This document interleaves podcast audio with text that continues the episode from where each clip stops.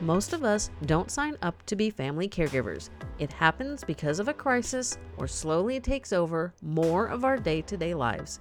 Eventually, much of our caregiving comes to an end. And then what? When caregiving has been your primary life purpose for years, what do you do when that's gone? Moving on isn't always easy. Even when we think we're ready for the change, we can feel lost when it happens. During this unique time in our world, moving on is even more challenging. How do we move on in a world that is nearly standing still?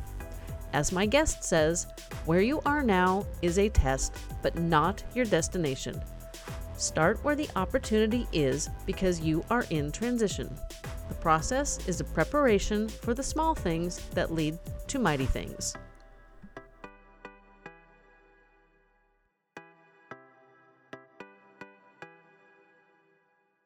This episode is brought to you by Caregiver Chronicles, an eight week online course from diagnosis through hospice. For more information, use the link in the show notes. Welcome to Fading Memories, a supportive podcast for those caring for a loved one with memory loss. 2020 has been a challenge for me. Moving, changing careers, and losing my mom all in the first three months. But I'm not the only one facing a similar challenge. How do we move on after our loved one is gone? In today's episode, I have motivational speaker Michael Arterberry and another caregiver in the transition to discuss moving on after caregiving. On the podcast today, we have two guests. We have Michael Arterberry, I hope I got that right, and Joni Straight. Yay, I'm so terrible with names, most people know. And we are going to discuss moving on after caregiving. Most listeners know that my mom passed away March 31st this year, 2020. So I'm going to have Michael introduce himself and give us a little background on him, and then Joni will go, and then we'll take off running. Sounds good. Sounds good. So, ladies, I got a story for you that helps introduce me um, to you and your audience, and it's about a farmer and a donkey. All right, and this donkey is one of his favorite farm animals because once he finishes working with the donkey on the farm, he takes the donkey back home and he allows the donkey to play with his kids. So imagine he comes down the driveway, the kids kids run out the house, they come over and they play with the donkey, they wash him, they ride him, and then he sends them back out into the farm. So one day he brings the donkey home, they come out, they play with him, they go inside to eat and get ready for dinner, but when he releases them out to the farm, the donkey wanders around and he ends up falling into an empty water well on the property. So when he falls into the empty water well, of course he can't get out. So the farmer the next morning comes out, whistles for him. He doesn't show up. So he starts walking around the farm and he's calling his name. He finally sees him at the bottom of the empty water well and he decides, of course, he wants to get him out. So he goes and gets six of his friends and brings them to the well. They look into the well and they decide that they're going to pull him out with some rope. So all six of them get rope and they start to lasso the donkey. They throw the rope down, they miss. They throw the rope down, they miss. They finally throw it by his hind legs. He steps into the rope. They shimmy it up his body and they start to pull. They pull, the donkey moves. They pull, the donkey moves. They pull, the donkey moves. Then all of a sudden, halfway up, they realize that the donkey's too heavy. When they realize the donkey's too heavy, they lower him back to the bottom of the well, and now they have to make a grim. The farmer has to make a grim decision. Now he can't feed him food at the bottom of the well because that wouldn't make any sense. He can't starve him because if he starves him, he's more like a pet. He really doesn't want to starve him. One of his hot-headed friends was like, "Hey, just shoot him." He's like, "No, I can't do that." So one of his more reasonable friends whispered in his ear and said, "Listen." You don't want your kids to fall into the well. So what we're going to do is we're going to cover him with dirt. You're going to sacrifice your donkey, but your kids will be safe. And the farmer could deal with that. So they all get shovels and they start shoveling the dirt. And every time that dirt would hit the donkey, the donkey would scream. And every time he would scream, it would cause the farmer some distress. So you got dirt, scream, dirt, scream, dirt, scream. The next thing you know, the scream stopped. When the scream stopped, they give the donkey a moment of silence.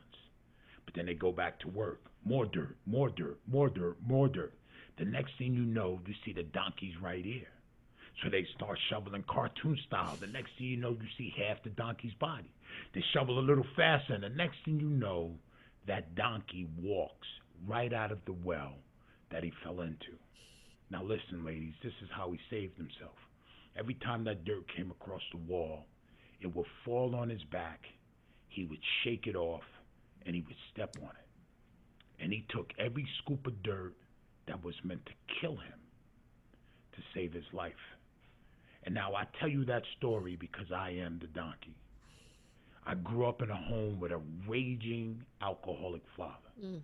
who raged from the time I was born until the day he died when I was 16. Now, what does that mean? That means that every day of my life until he died, anytime I got caught up in having fun, something would tap me on my shoulder and say, hey, buddy, don't you get too happy because you got to go back home to that house.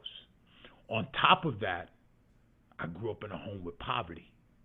Now, both my parents worked full time. My dad was a bus driver. My mother uh, was a housekeeper, so she cleaned homes.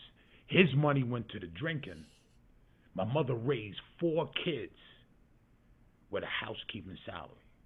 So I grew up in poverty to finish it off, dysfunction. Now, if you got a father who's an alcoholic, I got three siblings that are being raised by the same man.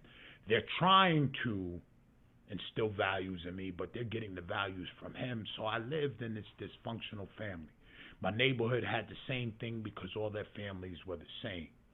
Now, what makes me, I think, powerful in my gift is that I took all of that my wounds, my scars, and that is what pushes me to help others. I was able to come through all of that, and I'm now a successful motivational speaker. I have my own nonprofit working with youth, and and that's why I'm happy to be here to listen to you, pretty lady stories, so I can help you out. So I hope I didn't take too long, Jennifer. No, that's good. So let's have Joni introduce herself and kind of talk about where she's at in life right now, because She's having a 2020 year. It is a 2020 year. I don't know if I can top a donkey story though. Um, that was really good. Uh, my name is Joni, and I um, I'm gonna say my age, even though it's kind of weird, but I I just feel like I'm really young to be going through all of this. I'm 42. Um, I am the middle child of five siblings. Um, my dad was diagnosed in around 2010 2011 with alzheimer's um, and very soon after my mom was as well. I, it was within six eight months. It just kind of depends how you want to look at i think dad was showing signs much longer and mom was able to hide it. Um, so i'm the middle child. It kind of just because of the nature of finances and my own flexible work schedule, I'm also a photographer. Um, the duty kind of fell to me um, to take care of them. And I say fell to me because I did not embrace it um, at the beginning. And my story is one of grace and redemption and, you know, being able to forgive a lot of hurts. I didn't have the most ideal upbringing. Um, it was just a, it was complicated. I will leave it at that for now. Um, but I I watched that journey with my mom and dad through their Alzheimer's, you know, eh, eight nine years. Um, I cared for them in their home for several of those years. In 2015, I had to seek nursing home placement um, because it's one thing to have one person with Alzheimer's, it's quite another to have two. There was literally no way I could bring them into my home, which I do feel somewhat guilty about. I wish I could have done that. There's just no way. Um, so I had them in a room together um, at a wonderful facility that was three minutes from my home. And, you know, my visits with them varied here and there, but, um, you know, the, the short part of the story is my dad passed away in May of 2018, and then my mom died on May 2nd of this year um, I was honored to be with my mom when she died, and, and I, you know, walked her home, and it was everything I needed it to be for me to kind of culminate this whole journey. Um, and the same with my dad. I wasn't there at that exact moment, but I had been there with him, you know, for about 10 days straight and made the decision to, to step away. So where I find myself now is, you know, I, I still was able to work my photography business through that time, but I didn't put my whole heart into it because I knew that at any given moment, that role was going to become the very top priority as mom and dad's caregiver, whether it was while they were at home, which was a huge deal, but also in the nursing home. They, I, I needed to visit. I needed to help them with meals, and you know, just because you, you know, put your loved one in a nursing home does not mean your role is over. And I feel like there's a lot of families who are who, who view it that way. Um, so I did kind of. Um, I could talk all day about this part, but you know, I, I lost that role. The, the the the moment my mom passed away, that role ended for me. That caregiver role that had defined and shaped such I don't know, formative years of my life. I say that like I'm a teenager, but that's not what I mean. I, it, it was just, you know, my motherhood journey. I have two children, they're wonderful, you know, they're 19 and almost 16. Like my motherhood journey is kind of coming to a close. You know, my my photography business now i'm trying to kind of regain my footing a little bit which is wonderful um, but that role of being their person and going to the nursing home every single day is gone and so that's why i'm here because i feel like i don't know who i am now I don't know who I'm supposed to be. I have a million really good feelings about it and a, and a lot of thoughts and a lot of hopes and dreams for things I can do to help make a difference. Um, but there are days where grief kicks in and I just feel lost.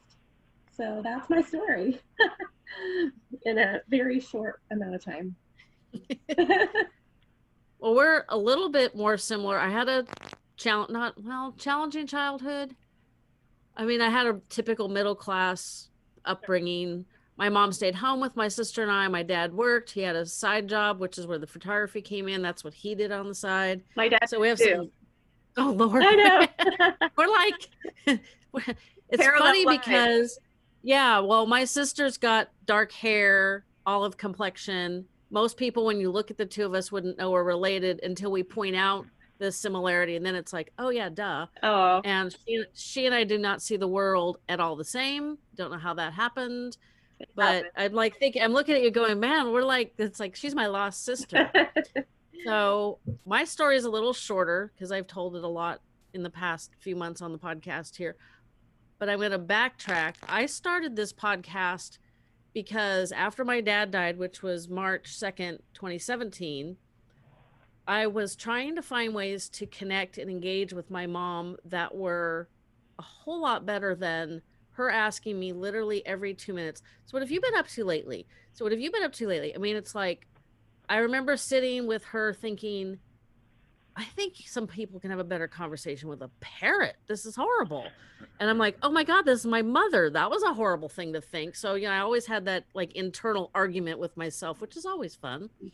And so I would read books and do internet research until my eyes were blurry. And I'm a reader. And there's some of these Alzheimer's books. It's like I can only read like three or four pages, and I gotta like put it aside and like, okay, it's enough of that. Um, just a little quick plug to the AlzAuthors. They have tons of books that are a lot easier to read. They're like written by people like Joni and I, even Michael to some respects, although it is Alzheimer's related. So one day I'm driving to the gym and I'm listening to my on the way to the gym podcast, which literally was eight to 12 minutes. And it took about uh, nine to 11 minutes to get to the gym back in those days when we could actually do that. And I thought, duh, why am I not like, I need to go find a podcast on for Alzheimer's caregivers. So when I got home, I went and because I'm 53, so I had to actually be able to see it lit big on a screen, not on my little phone. Mhm. I looked and there literally was one and it it wasn't my flavor. It didn't speak to me. It just it wasn't what I needed. She's been around a long time. She does a really good job, but it just, you know, there it I'm a chocolate person. That was a vanilla podcast or however you want to look at it. It's not a criticism. And the On the Way to the Gym podcast actually had a ser- um, a bonus episode on starting your own podcast. I was like, I can do that. so that's how I started the podcast. And initially it was to impart the wisdom that I had learned. That's air quotes for people that aren't watching the YouTube video. Mm. That I'd learned over the journey with my mom over the last 15 to 20 ish years. It wasn't quite 20 years at that point. And it wasn't until probably this time last year, this is August 20th right now when we're recording, that I started actually taking a step back and going, what is the podcast going to look like when mom is gone? And I I'm a huge planner and so that was a, that is the one way I think I was able to move forward a little bit better because I'd thought about it. And I honestly and I still believe this. I honestly think my mom had two or three more years. I think so that's um she she started getting really super combative May of 2019. And I was constantly researching, talking to guests about what do you do? I mean, like she literally scratched caregivers, drew blood. And I mean, I was just appalled because I'm like, first off, yikes, it's my mom, and that's not how she would have behaved. And you know, and I didn't want the caregivers getting clawed. It was not not a pretty thing. So I was constantly searching for a solution, and I felt like I was literally chasing water down a drain because I was behind the curve. She was ahead of me, and it just we never we never managed to find a solution. And I am convinced that the reason she fell and broke her leg is because she was not cooperating with the caregivers. They had showered her. I mean, it took two people to shower a 106 pound woman. And they said that she reached for her clothes and slipped. And I'm thinking she actually jerked away from them and Mm. snatched at her clothes because you don't just turn and slip. I mean, you got to be a real klutz for that. And she was very, very mobile. So, of course, that all started at the beginning of the pandemic. She ended up in the hospital on March 8th. I saw her the 12th, the 14th, and the 16th. And then her care home was like, we don't know what the heck's going on. No guests. And I was like, mm, not too cool with this, but I had called in hospice because the company that I wanted to do palliative care for her was, I think all the hospital hospice companies are just overwhelmed right now because everybody I've talked to has had a horrible experience this year. So I'm hoping that that gets fixed because that's hospice is a wonderful thing generally. And you know, so she had the caregivers and the hospice nurses and everybody was keeping me up to date. But I literally stayed in my house. It was easy. It was raining in California. So it's like, meh. like today with the fires, it's like, yeah, I'll stay in and and and do whatever. And you know, and next week I'm gonna storm the gates. And it was two weeks. They called me and said, Mom's not doing really well. We think she'd do benefit from a visit from you. I went, the hospice nurse was there. I took one look at my mom and went, Nope, we are not going out in the wheelchair and visiting kids this spring or summer. And she died the next day. So I did get to see her. I was not one of those people whose family member died without them. My sister and my niece got to see her. So that was all good. There was 10 of us that ended up outside her room the day she died, much to the chagrin of the executive director of the community. So, you know, they were really, really good. And it hit me really hard because I had told people I'm ready for her journey to be over. This is horrible. This is horrible for her. This is horrible. I mean, my sister's four and a half years younger.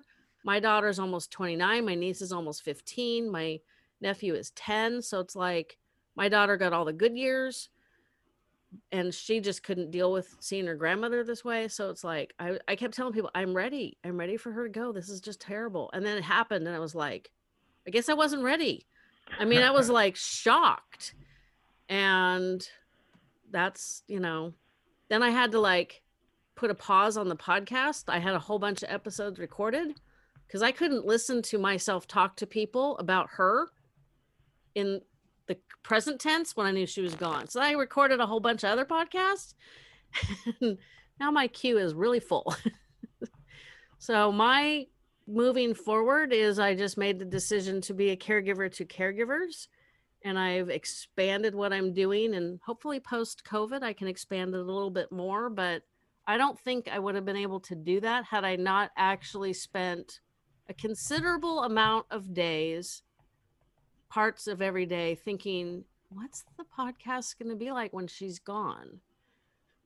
Which was a good thing because I didn't seriously suspect that that would happen within a year. So that's my story. wow. Yeah, it's been well. That's Wow. I could go on too because we also sold our forever home and we moved and we now we're renters after 22 years, and we did all the financial things that were smart with selling the giant house that we could barely afford, and now we're in a position to buy a new house and we're just sitting here waiting for the world to get back to normal. It's just been a year, you know. Yes. 2020. Do not recommend. I want to and it's I want to add a little bit. You reminded me, Jennifer, because you know I think when you walk that journey with with your loved one or your parents, like I did, like there were days, and I, I was I'm right there with you, where I'm like, oh my gosh, like I'm ready for this to be over because this is not fair to them. Like this is mm. this is hard and this is sad, and they wouldn't want to be like this. You know, they I know Yeah. that. I, I still stand by that but gosh, you are never ready. As much as you think, I ju- I have goosebumps thinking about just how not ready I am still, and it's been you know almost three months to let go of her. Um, and I think that that grief and relief walk hand in hand in the journey that we're in. It, and it's it's really hard because it sometimes you feel guilty because I'm like I'm starting to kind of get my my legs back a bit where I'm like okay you know i can do this now and i don't have to i don't have to schedule my day around the time in the nursing home or whatever and then the guilt just hits me because that relief was so strong i think that's a really important factor in the moving forward part because you're you're going to have the relief but you you still got to get through the grief part so help us michael yeah. Ah, yes, yes. So, so let me let me do this. Let me start with you, Joni. Um, if if if you could lay out perfectly, if I could set it up and you leave this podcast right, and I can give you the golden ticket, what would it be? the, the golden ticket would be if I walked away having a very clear cut plan for how I can take this experience that I have just gone through for all this time and the knowledge and wisdom I've gained from it and put it into a nice little package wrapped in a pretty little bow that I can share with people and and help them too.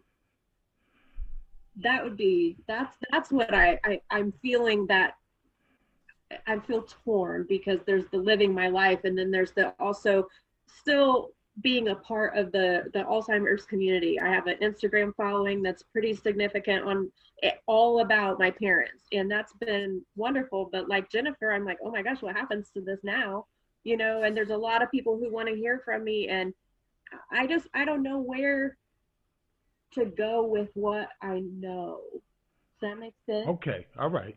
Yep, yep, yep, yep. And I'm gonna talk to Joni for a bit, and then we'll come to you, Jennifer. How does that Oh, it's sound? perfect. Right, right. So, so when you say you want to pass on to others what you've experienced, um, as you were going through it, were you communicating with people? Were people watching you do what you were doing? Constantly. Right, right, right. Do do you see that right there in itself? We sometimes complicate the simplicity of things. You are talking about the influence of what you were doing as far as now after the fact, but the influence was actually happening in the middle of the work. People were watching you. You see what I'm saying? People were watching you. You know, and what you did is you sidestepped some specifics about your childhood. Now, I work with teenagers. I'm not going to take you down that oh. road, so don't don't get nervous. Yeah, yeah, don't don't don't turn red on me and get nervous. I'm not going to take you No. down that road. But let me tell you something. When you talk about a blessing in the in disguise, when your parents are going through what they were going through, don't you know you were able to create whatever fantasy you wanted to as far as the family that you wanted to have growing up? that mother and father became whatever your brain wanted it to be when you were a child. Mm. You see? Yeah. And so and so what both of you and you can take advice from this Jennifer is what we have a tendency to do is to go through something so big that we try to swallow it at once and it overwhelms us. So, you know, sometimes I use the analogy of of when people look at life and they do that, I use it the analogy of a pizza pie. And when you when you try to eat an entire pie at once, you get a stomach ache. So if you eat one slice at a time, you enjoy the pizza and you enjoy that you're having it. You've gone through something that was huge. And what you're trying to do is you're trying to eat the whole pizza, Joni. That sounds about right. And you got a belly ache. Yeah, you got a belly ache. You know, sometimes we have to learn to push away from the table. You take some in, you digest a little bit, you push from the table, and you come back and eat again when you're ready. You know what I mean? I took I took some notes, um, and in the midst of that, not only could you create the perfect family, but in the midst of that teenage upbringing, you lost part of yourself. So you walk into this caregiver position in a position where you had no identity, and now one was created. You see what I'm saying? And and so I'm I'm telling you this because so many times when we think the clouds are so dark, there's sunshine shining through. Yeah. You know what I mean? It was it was it was shining through. That lost little girl now had value. When you showed up to take care of them, you you had value. Somebody needed to see you and if they didn't, they couldn't get what they needed to get. You know what I'm saying? Yeah. And so we have to be careful of how we we process that. You know what I mean? Um, chosen. And a lot of this stuff that I'm saying, Jennifer, you know, it, it, it goes for the both of you, so that I don't have to repeat it because your stories are so similar. But but chosen, you both mentioned siblings. Now I'm not getting into the whole sibling thing, but I'm just I just want to drop something out there. I had I have I don't want to freak you guys out, but I'm I'm a spiritual guy. And so in my spiritual time this morning I I brought you guys in there with me. And you know, you know what I saw in my spiritual time, guys? I saw a line of people, so we can call them your siblings or whatever, and each one of you were pointed at. Somebody picked you. They chose you. So if you're talking about siblings, think about it. This person that picked you saw your siblings, didn't go to one of your siblings, they came to you. And I say that because you have to understand that sometimes we end up going through things because we have what it takes to get it done. Where the other people standing in that line didn't have it. Mm-mm. So you got picked. That's a privilege. Yeah.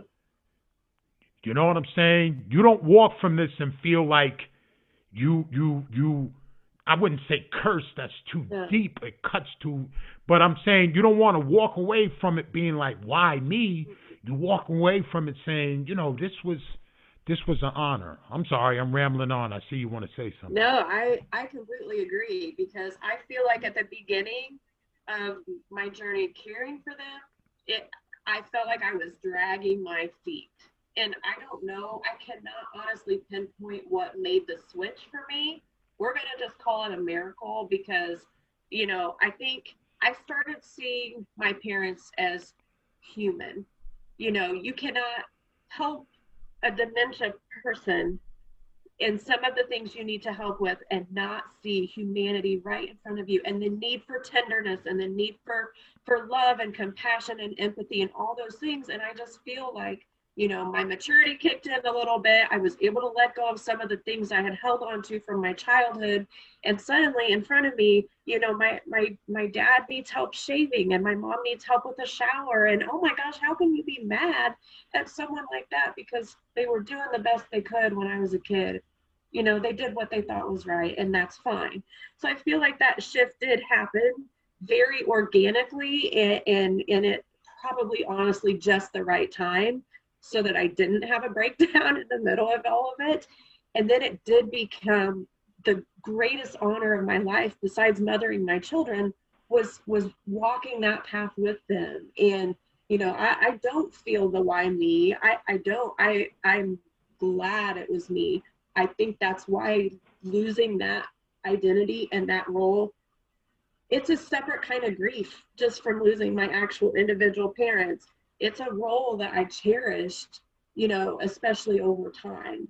So I, I'm very thankful that I don't feel the why me part of it because that's really hard to swallow.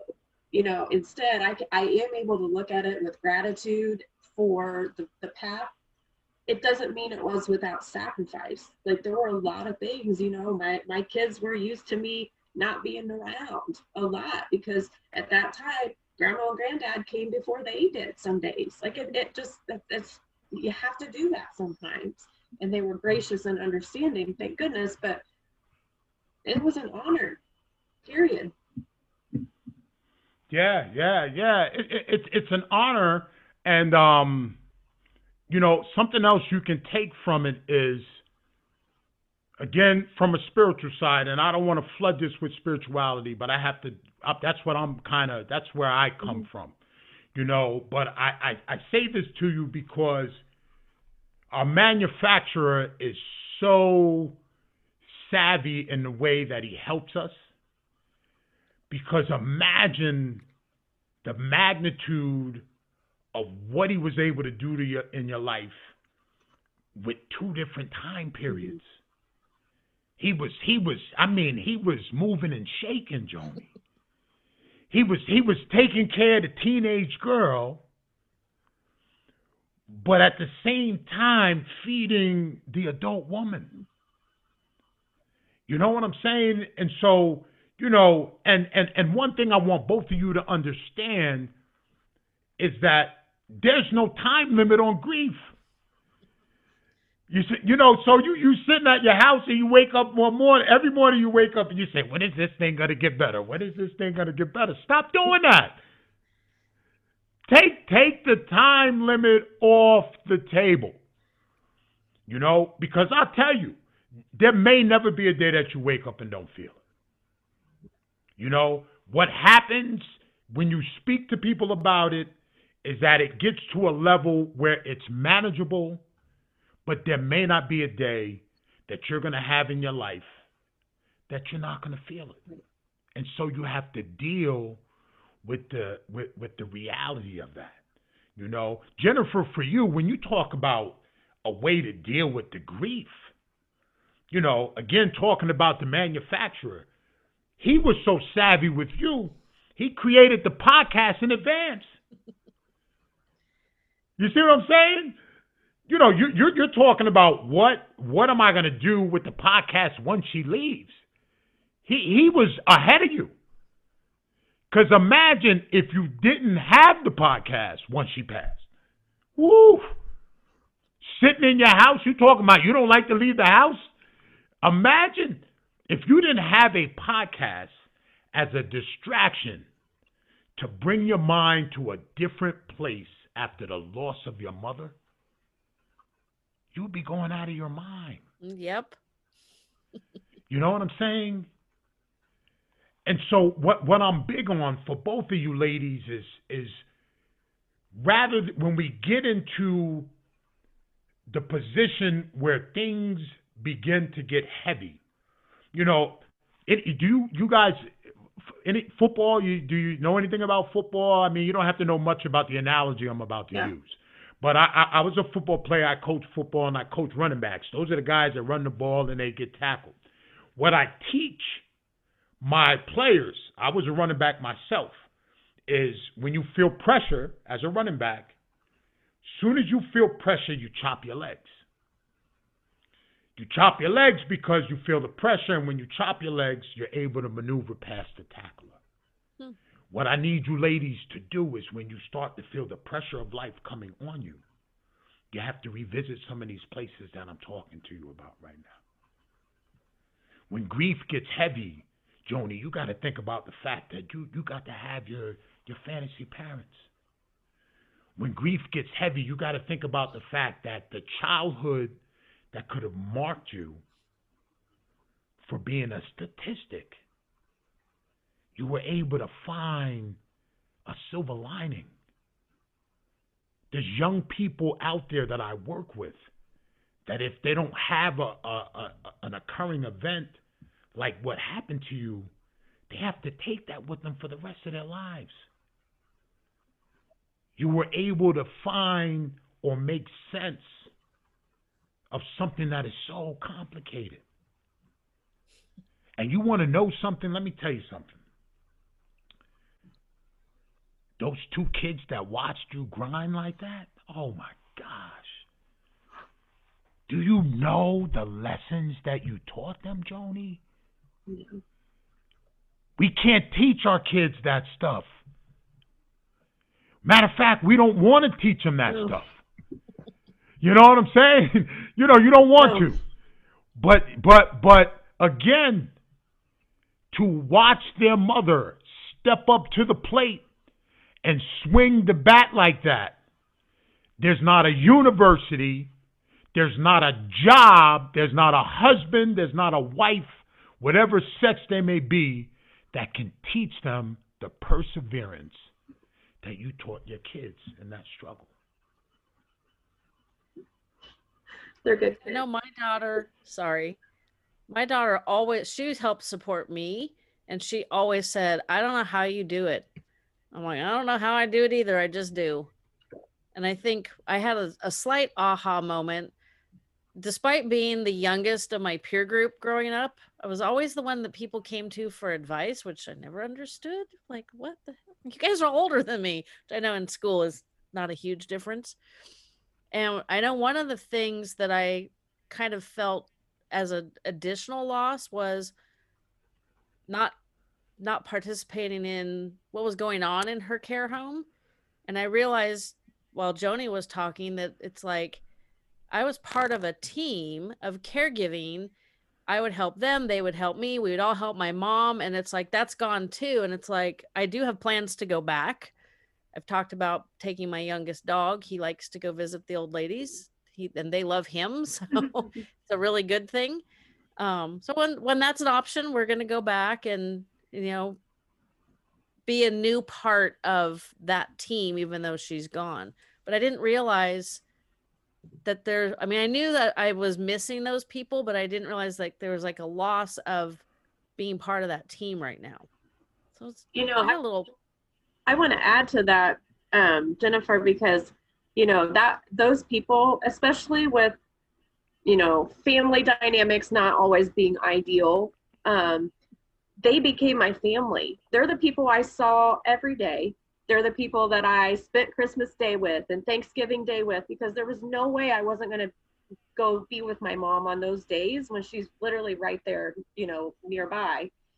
But one thing that I, I mean, I anticipated missing that role, but I didn't anticipate the fact that because of the pandemic and the stress that all of these essential workers have been under, a lot of them, like our nursing home, lost a lot of people. Uh, like a, a lot of residents died from COVID. And so, what I have been hearing lately is a lot of the staff have moved on to other jobs because it's too painful to be there. So I'm like, even when that day comes when I can go back in, you know, and give everybody hugs and see all my people, all my people aren't going to be there. It's never going to be the same. And that's just one of those secondary losses that you don't even think about in the moment.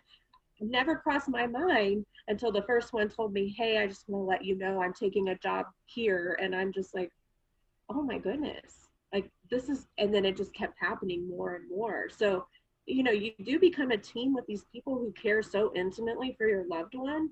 And I, I wouldn't trade it for the world, but gosh, I would love to go back for one more day and just have everything be the exact same, you know, residents included.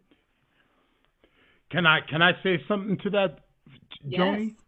Listen, I'm, and I'm going to use. I like to tell stories. They say I'm a good storyteller, so I'm going to tell you a little story. But I want to imagine both of you to imagine being out. It could be a lake. It, nah, let's not do a lake. It has to be open water. Let's do open water in a in a in a sailboat. And a storm comes. The storm tosses and turns your boat, and by the time you get to the shore, you only have pieces of your boat, but you made it.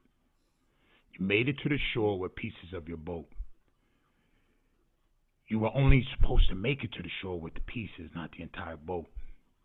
Those people that left where your parents were were pieces of the boat. So you got to let them go, like going out into the ocean. They were only there to get you through that time period. What you have left once you reach the shore is what you're supposed to have. It's still sad. And that's why I What? it's still sad. Yo, yeah, it is. It I is. get it. But you know what? Yeah, yeah. It's sad. It's and I'm not taking away the sadness, but you you're able to grab in it and articulate Right. it. But there's so many people that are not able to compartmentalize it and separate themselves that they will lose the, lose themselves in that hurt that they feel Yeah. of the loss of the pieces rather than being happy with with with what they have left. You know what I'm saying? Um, and with you, Jennifer, you found your place. You know, if those people were really uh, accepting of you, and you found a place and, and a place that's that's like home, yeah, of course, of course. You know what I'm saying? You know, it's it's it's terrible that life has to create situations to make us feel like we're at home. You know what I'm saying? When I look back over my life and I explain to you the way my life started, and I mean that you talking about dirt. We, we like you, we don't have to get into my childhood. I only gave you three things. I could have went on for an entire podcast. you know, and and when I look at it, I say to myself that if I didn't go through those things, I couldn't do what I do today. You know what I'm saying? So there's never a time where I sit back and I feel victimized or the victim. You know, it had to happen. There was a reason for it to happen. And when you grab purpose out of the grief, out of the things that we go through, it brings value rather than looking at it as something that that that's causing that pain. What can I use from this. To say that, yo, you know, I, I needed this. I needed I needed to go through this. And I'm telling you, just looking at you, you're a different woman because of what you went through. Hundred percent. Different. Yeah, you are. Yeah. You are. You didn't like it. No. It didn't feel good. No. No. And it didn't feel good. It didn't feel good. But you you're a different woman. You know what I'm saying? And so you you say to yourself, "Hey, it was rough. It was it was tough, but I am on this day a different woman because of what I was able to endure." You know what I'm saying? And when you talk about moving forward, that's the gift. Now, what you have to be careful of, and I'm hoping I'm not getting too winded, is that if you if you allow some of the remnants of the old Joni to creep while you're moving into the new Joni, mm-hmm. you steal you steal from your progress. Yes. You take it away. Right.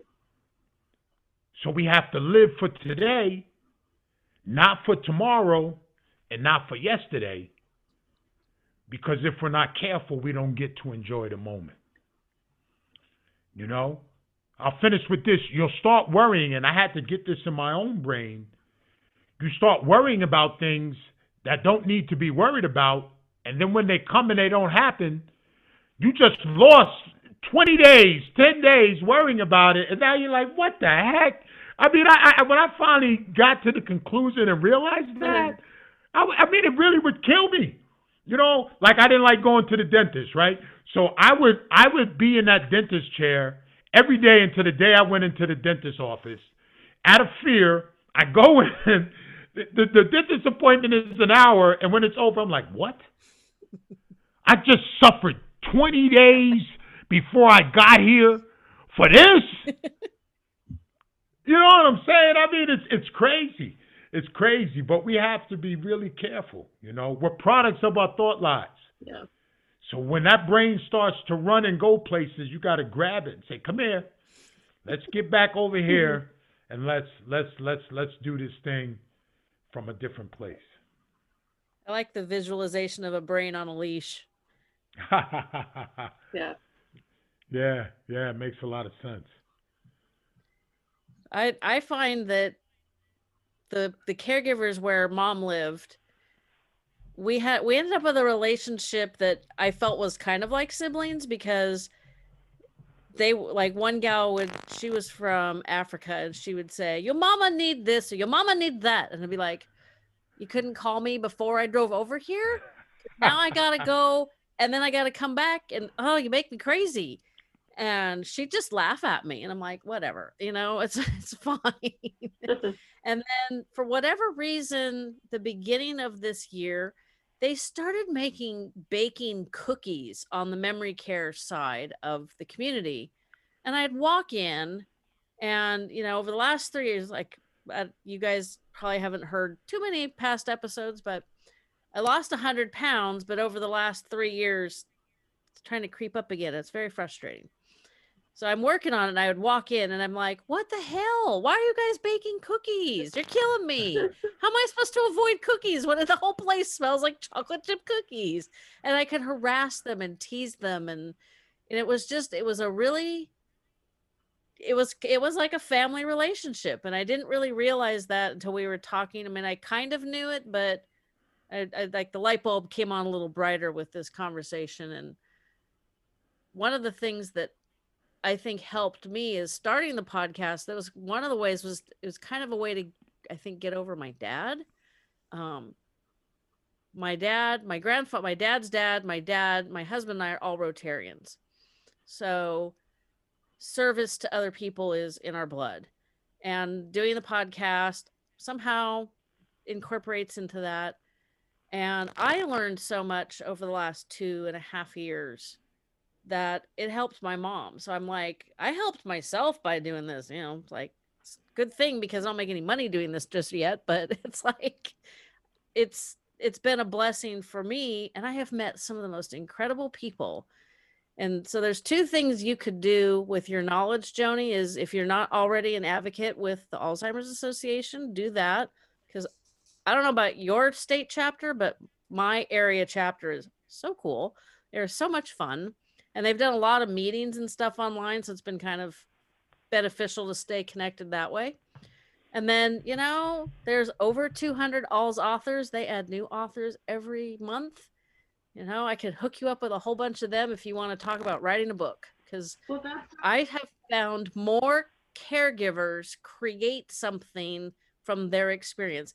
I created a podcast. Lots of people do blogs and books there's other things with music and technology and it's just it blows my mind because when i started the podcast i'm like why is there no like services or help? Like what the heck? This is like really hard and there's like no services and then i got to the alzheimer's association my first um, caregiver support group and it was like the floodgates of people and knowledge and support and services just it was wonderful so I am still an advocate. I actually have an advocate meeting, I think next week. And it's our team planning meeting for our state representative, not state representative, our our representative in Congress. So it's like, oh yay, let's talk politics. Well, I, I have I have something that I want you to do. You both you can do that's concrete, and you can do it once we get off the podcast. Um, and you mentioned Joni that you feel like now that they're gone, you you know you're struggling a little bit with the the identity. I do an activity which I call Who Am I. So the both of you are going to take ten slips of paper. You know they can be about you know a little bit bigger than the yellow tag papers that you put up. But what I want you to do is I want you to think and write ten words either good or bad, that describe who you are. Be totally honest. totally honest. Nobody obviously will see them but you. Once you write the 10 words, I want you to stack them in priority order. Put them on a table in front of you and list them from least important to the most important. All right? Once you get them in that order, I want you to flip them over. All right? It should be the least important on top. If not, rearrange it if I didn't tell you mm. correctly. So you want to start with the least to the most. And I want you to look at each word and see how that word represents or is represented in your life. Give each word a minute or so, reflect on it, crumble up each word once you're done. When you get to the, the one that's your top word, once you've completed, all 10 papers are crumbled up in front of you. You go back and pick the ones you want to keep. The ones you don't want to keep, you get rid of. And you start moving forward. You start moving forward. You get a nice gauge of who Joni and Jennifer are. And the show is moving forward. Now you have some substance. And, you know, this is the direction. This is who I am and this is you know where I would like to go. So you know, just a little something that I could give you that's concrete, so that you can take with you um, once once this thing is is completed. Thank you. Yeah. That's an interesting exercise. Yeah, yeah. Well, I I I, I run a um I run a program that I do with adults and and students. It's called Power of Peace, and it's uh, in the in the schools. It's two full days, and um, all interactive, and all the activities are are interactive and based, sort of like just similar to that, and I call that activity "Who Am I," and what my workshop is about is that I believe, and you you you guys will understand this completely from what we've talked about already, is that we go through life and we step on landmines, but the landmine doesn't blow us up. What it does is it creates damage. And when it creates the damage, we start to make decisions based on the damage rather than what's going on in real time. So, like you talked about, Joni, as a child, you had a certain type of teenage years. If you're not careful in your adult years, and it could have possibly happened, you'll start making decisions based on what happened to you as a teenager. And so, I believe that once we gauge and get traction of what we've been through, just like the dirt and the donkey, it allows us to set up lives that are consistent with the path we want to go rather than the path that we came from. You know what I mean? And that's why I talked about being products of our thought lives. I believe that we must be the driver of our cars and not the passenger of our cars.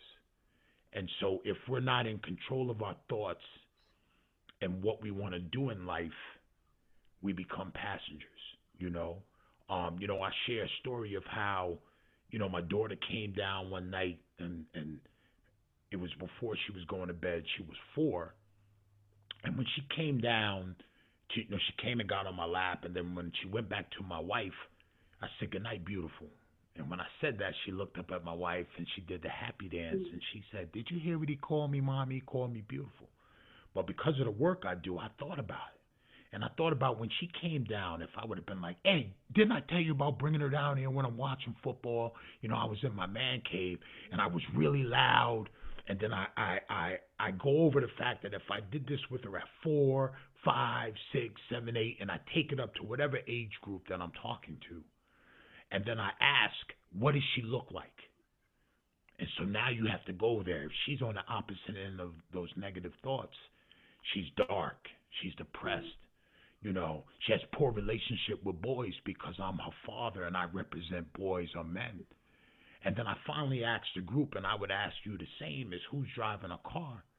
And I would be. Her dad would be driving a car. But what I want you guys to understand and the people that I work with to understand is that she can get married and have a husband and I can still drive a car. She can get married, have a husband and children. I still drive a car. And what people have to understand with these landmines and the damage is that if you don't take back your keys, you will be, like I started this statement, a passenger in your car rather than a driver. So, you know, those activities are are part of something that I teach, uh, separate from the motivational things that I do. So, I just wanted to download that on you guys. That's been fantastic. I see Joni smiling.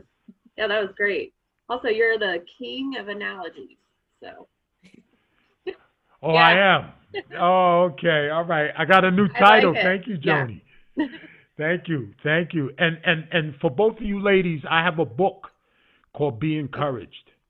So you know, um, we can put it in the show notes, Jennifer. Definitely. Um, for for your for your listeners, but if you go to uh, ShakeTheDirtExperience.com, you can get a free copy of the book. Awesome. All right. Yep, and it's it's written devotional style. Um, pick a page, read it. It motivates you for the day. Um, now that you spoke to me, it'll resonate a lot differently because you you know the man behind who wrote it. But I I think that it can really it can really help you out. You know what I'm saying? So um, I just want to put that out there. Yes. Well, that website will be hot linked in the show notes as well. Right. And I appreciate this. I hope this helped Joni because yes. I know it helped me. Yes, for sure. I had another aha moment when we moved, I got rid of a lot of my crafting paraphernalia, stuff that I just moved from place to place and hung on to because you never know when you want to use it. And I didn't, and we purged a ton of stuff, which really felt good. So, anybody's moving, or even if you're not moving, purging crap out of your life feels really good. Um, stuff, not people. and one of the things, it's like I need a creative outlet to help me through this insane time this 2020 year and i realized well i chose making cards for the residents and friends and family just because you use up the supplies you get you know you're not cluttering up your house with stuff and it's like oh i guess that's kind of a caregiver thing to do too so apparently that is my role in life I kind of feel like once a caregiver, always a caregiver. I, I, I truly feel that way, and it's it's kind of funny because um, I used to work with a an animal rescue in the middle of all of this stuff. You know, with my parents. You know, I and then I moved them into a nursing home, and my life did get a little bit easier, just in a different way. It wasn't so worrisome about them being at home, and I started fostering kittens. And my husband was like, you don't have to take care of all the things. I always yeah. say once a caregiver, always a caregiver.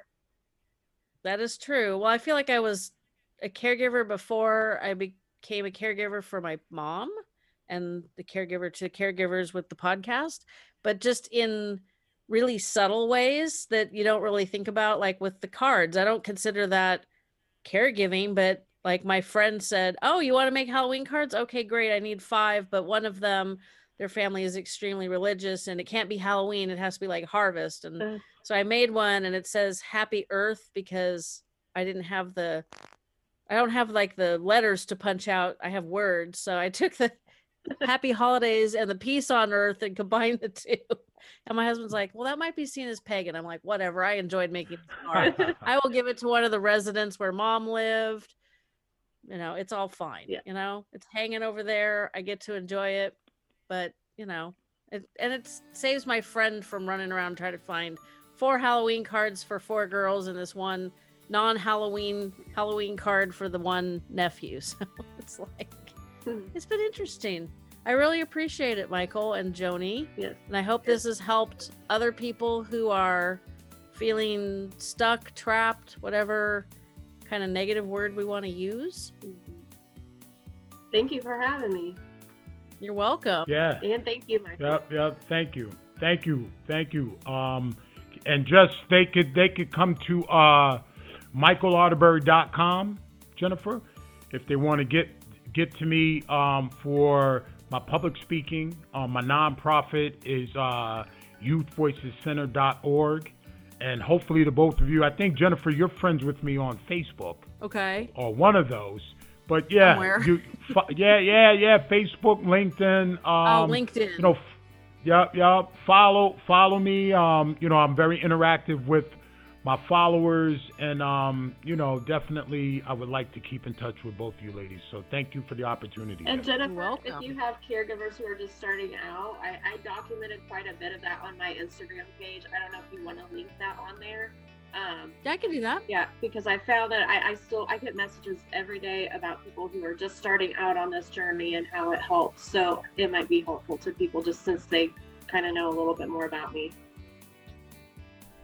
Thank you to my guests, Michael and Joni, and thank you for tuning in every single week. We really appreciate it.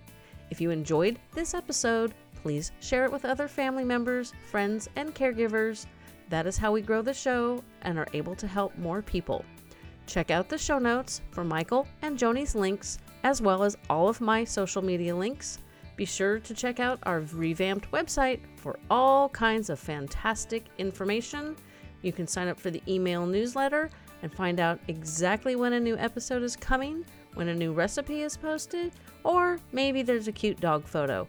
I want to let you know that Jinx, Remy, and Luna, my three golden retrievers who are always in the room when I'm recording and editing, all give you their best fuzzy dog wishes. And as always, I will be in your ears again next Tuesday.